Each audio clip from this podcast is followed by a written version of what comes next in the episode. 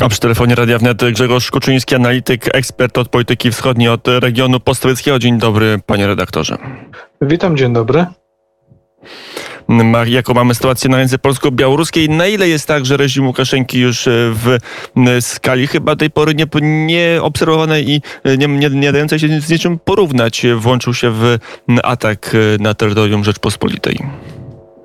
Mm, znaczy tak, no to, to nie jest tak, że reżim się włączył, bo reżim tak naprawdę od wielu tygodni prowadzi tę wojnę hybrydową.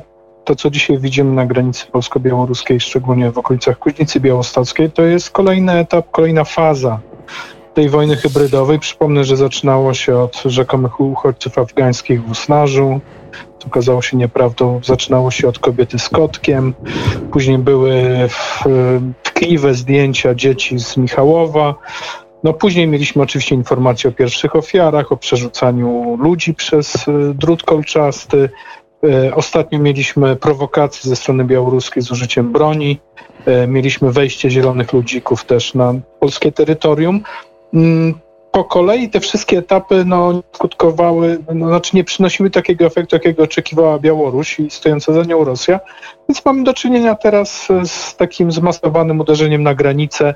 Wydaje mi się, że to wynika też z tego, że tutaj Łukaszenka postanowił trochę, że tak powiem, oczyścić ulicę Mińska z tych e, imigrantów o bliskowschodnim wyglądzie i po prostu wysłał ich kolumnami na granicę z Polską e, już przy samym przejściu granicznym, rozpraszając ich i zmuszając do tego, żeby próbowali przejść przez granicę. A na ile e, ten szturm, ta większa eskalacja e, wskazuje na większą siłę, czy na większą słabość Aleksandra Łukaszenki i jego reżimu? Znaczy, moim zdaniem jest to raczej przejaw pewnej desperacji Łukaszenki. No skoro, skoro te dotychczasowe metody nie. Znaczy, to, to, że on sięga właśnie po takie narzędzie, y, to, to, to świadczy o tym, że dotychczasowe metody nie zadziałały. Ja po prostu. Znaczy, ja bym zwrócił uwagę na jedną rzecz. Te zdjęcia tych kolumn tych migrantów maszerujących w stronę granicy Polski, one są po prostu no, niezwykle podobne do tych zdjęć z 2015 roku. Pamiętamy te kolumny ludzi maszerujących gdzieś tam przez Bałkany, przez e, Europę Środkową e, w kierunku Niemiec, w kierunku Austrii. One są bardzo do siebie podobne, te zdjęcia, i wydaje mi się, że informacyjnie tak naprawdę E, tutaj Łukaszenka na tym straci, bo co innego pokazywać, e, nie wiem, e, grupki kilku, kilkunastu osób z dziećmi gdzieś przy ognisku w lesie i, i przedstawiać to jako, nie wiem, to, że oni nie mogą tam przejść na polską stronę jako jakąś nieludzką politykę władz polskich, a co innego pokazanie w telewizji, chociażby gdzieś, nie wiem, w Niemczech czy we Francji, takich zorganizowanych kolumn ludzi w dużej mierze większości młodych mężczyzn maszerujących w kierunku zachodnim, więc informacyjnie na pewno moim zdaniem tutaj Łukaszenka na tej e, dzisiejszej akcji przegra. Nie wiem, czy on to brał pod uwagę, ale może to świadczyć o tym, że po prostu reżim e, w Mińsku jest zdesperowany i już sięga po, e, po jakieś takie metody rozwiązania, powiedzmy, skrajne.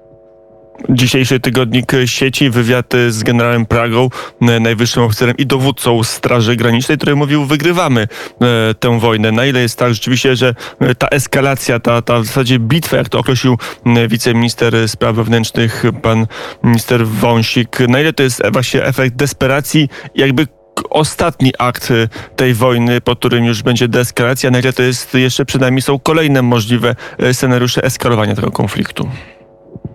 Znaczy, no niestety, biorąc pod uwagę informacje o tym, że te loty e, z różnych krajów Bliskiego Wschodu czy Afryki e, do Mińska, nie tylko Mińska, ale też chociażby Grodna leżącego blisko Polski, e, mają się nasilić w najbliższym czasie, to, no, to tutaj, tutaj no nie jestem optymistą, tak? To, to jest tak naprawdę początek zmasowanej kampanii prób takiego masowego przekraczania granicy i wydaje mi się, że no, kluczowe będzie kilka najbliższych tygodni.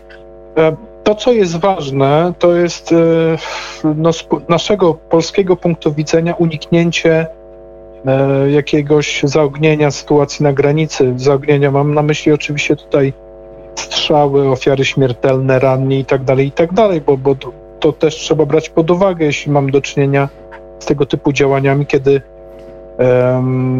te tłumy tych migrantów próbują się przedzierać na polską stronę. I niestety, i to jest też taka różnica z 2015 rokiem, e, że jednak mimo wszystko chociażby tureckie służby nie okazywały takiego bezpośredniego wsparcia tym migrantom na granicy, jak e, robią to służby białoruskie. I to e, zdecydowanie podnosi poziom no, zagrożenia jakimiś, jakimiś incydentami, gdzie mogą być ranni, mogą być wręcz zabici. Więc to, to jest szczególnie niebezpieczne. Moim zdaniem głównym problemem nie jest liczba tych migrantów na granicy, nie jest to, czy akurat w danym punkcie próbuje się ich przedrzeć 30 czy 300, tylko problemem jest to, że to jest organizowane przez służby białoruskie. Od A do Z. To jest tak naprawdę od początku przygotowana operacja specjalna przez, przez KGB i wspierające to KGB służby rosyjskie.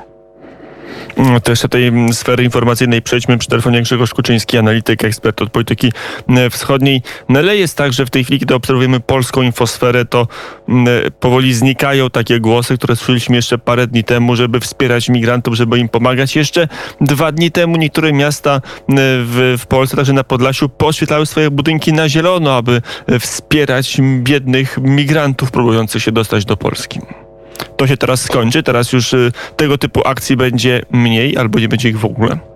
No oczywiście to zależy od rozwoju sytuacji na granicy. Jeśli tam nie będzie jakichś ofiar, chociażby no, mam nadzieję, że nie, po stronie polskiej, bo pamiętajmy o tym i podkreślmy to, że polscy funkcjonariusze, polscy żołnierze naprawdę tam ryzykują zdrowiem i życiem, bo, bo nie wiedzą, co może się zdarzyć po drugiej stronie tych drutów kolczastych. Tak? Widzimy te sceny, kiedy próbują e, tak bym, odstraszać tych migrantów, chociażby przy użyciu gazu łzawiącego, ale no, nigdy nie wiemy, czy wśród tych migrantów nie ma prowokatorów białoruskich. E, więc e, jeśli nie, nie dojdzie do tego typu sytuacji, to ja obawiam się, że mimo wszystko tutaj nie będzie jakiejś refleksji, chociażby w Michałowie, tak, czy w innych jakichś miasteczkach rządzonych przez, przez określone siły polityczne, przez opozycję, która po prostu zrobiła z całego tego kryzysu granicznego e, kolejne pole walki, walki politycznej, więc jeśli pan redaktor mnie pyta o to, czy będzie jakaś refleksja w tym względzie, no to Myślę, że nie. Nawet obserwuję media społecznościowe, zachowanie tych polityków i, tych mediów, które do tej pory atakowały e, politykę polskiego rządu, atakowały próby mm, ochrony granicy, e, no to tutaj, tutaj nie jestem akurat optymistą i, i nie wydaje mi się, żeby, żeby tutaj nastąpiła jakaś refleksja i zmiana zmiana nastawienia. No chyba, że to w którymś nas... momencie, mam nadzieję, że tak nie będzie, e, wedrą się jakieś bardzo duże liczby tych nielegalnych migrantów na terytorium Polski, e, nie wiem, przejść przez wieś, przez miasteczko i wtedy ci też ludzie, którzy do tej pory uważali, że to ich nie dotyczy i podświetlali budynki na zielono, jeśli ich dotknie po prostu ta masa tych nielegalnych migrantów, może oni wtedy zmienią zdanie, no nie wiem. W tej chwili na granicę polsko-białoruską jedzie autokar z działaczami z Berlina, z niemieckimi działaczami, którzy są pilotowani przez polską, polskich działaczy, także polityków związanych z polską lewicą. No ale jest tak, że działania polskiej opozycji sprzyjały Łukaszence, bo sama opozycja mówi, gdyby PiS był bardziej humanitarny, gdyby rząd polski traktował migrantów bardziej humanitarnie, przyjmował ich, potem odsyłał albo zostawiał, to nie mielibyśmy takich scen, scen jak dzisiaj dzisiaj w, w Kuźnicy Białostockiej. To jest prawdziwa teza? E, oczywiście, że nie. No, ja tutaj tylko przypomnę, zacytuję jeden wpis na Twitterze jednej z dziennikarek, które trudno uznać za sprzyjające obecnej władzy porównującej e, to, co się dzieje teraz w Polsce, do tego, co się dzieje na Litwie, i porównującej politykę Litwy i Polski, pytającej, dlaczego mamy taki atak zmasowany na granicę polską, a nie mamy na granicę litewską. To odpowiedź jest prosta. Na, na Litwie po prostu opozycja zachowuje się odpowiedzialnie. W Polsce duża część opozycji zachowuje się nieodpowiedzialnie i, i mamy teraz tego przykład. Ja już od wielu tygodni mówiłem, że tego typu zachowania, jak no, chociażby posła Sterczewskiego, słynne biegi z, e, z torbą, z jakąś reklamówką, czy, czy posłów Jońskiego i Szczerby przynoszących e, pizzę na, na granicę tym e, nielegalnym migrantom, plus różne medialne szopki, które się odbywały, dopóki na szczęście nie uchwalono stanu wyjątkowego w pasie przygranicznym, to tylko zachęca Łukaszenkę, zachęca Putina, żeby, mm, żeby atakować polską granicę.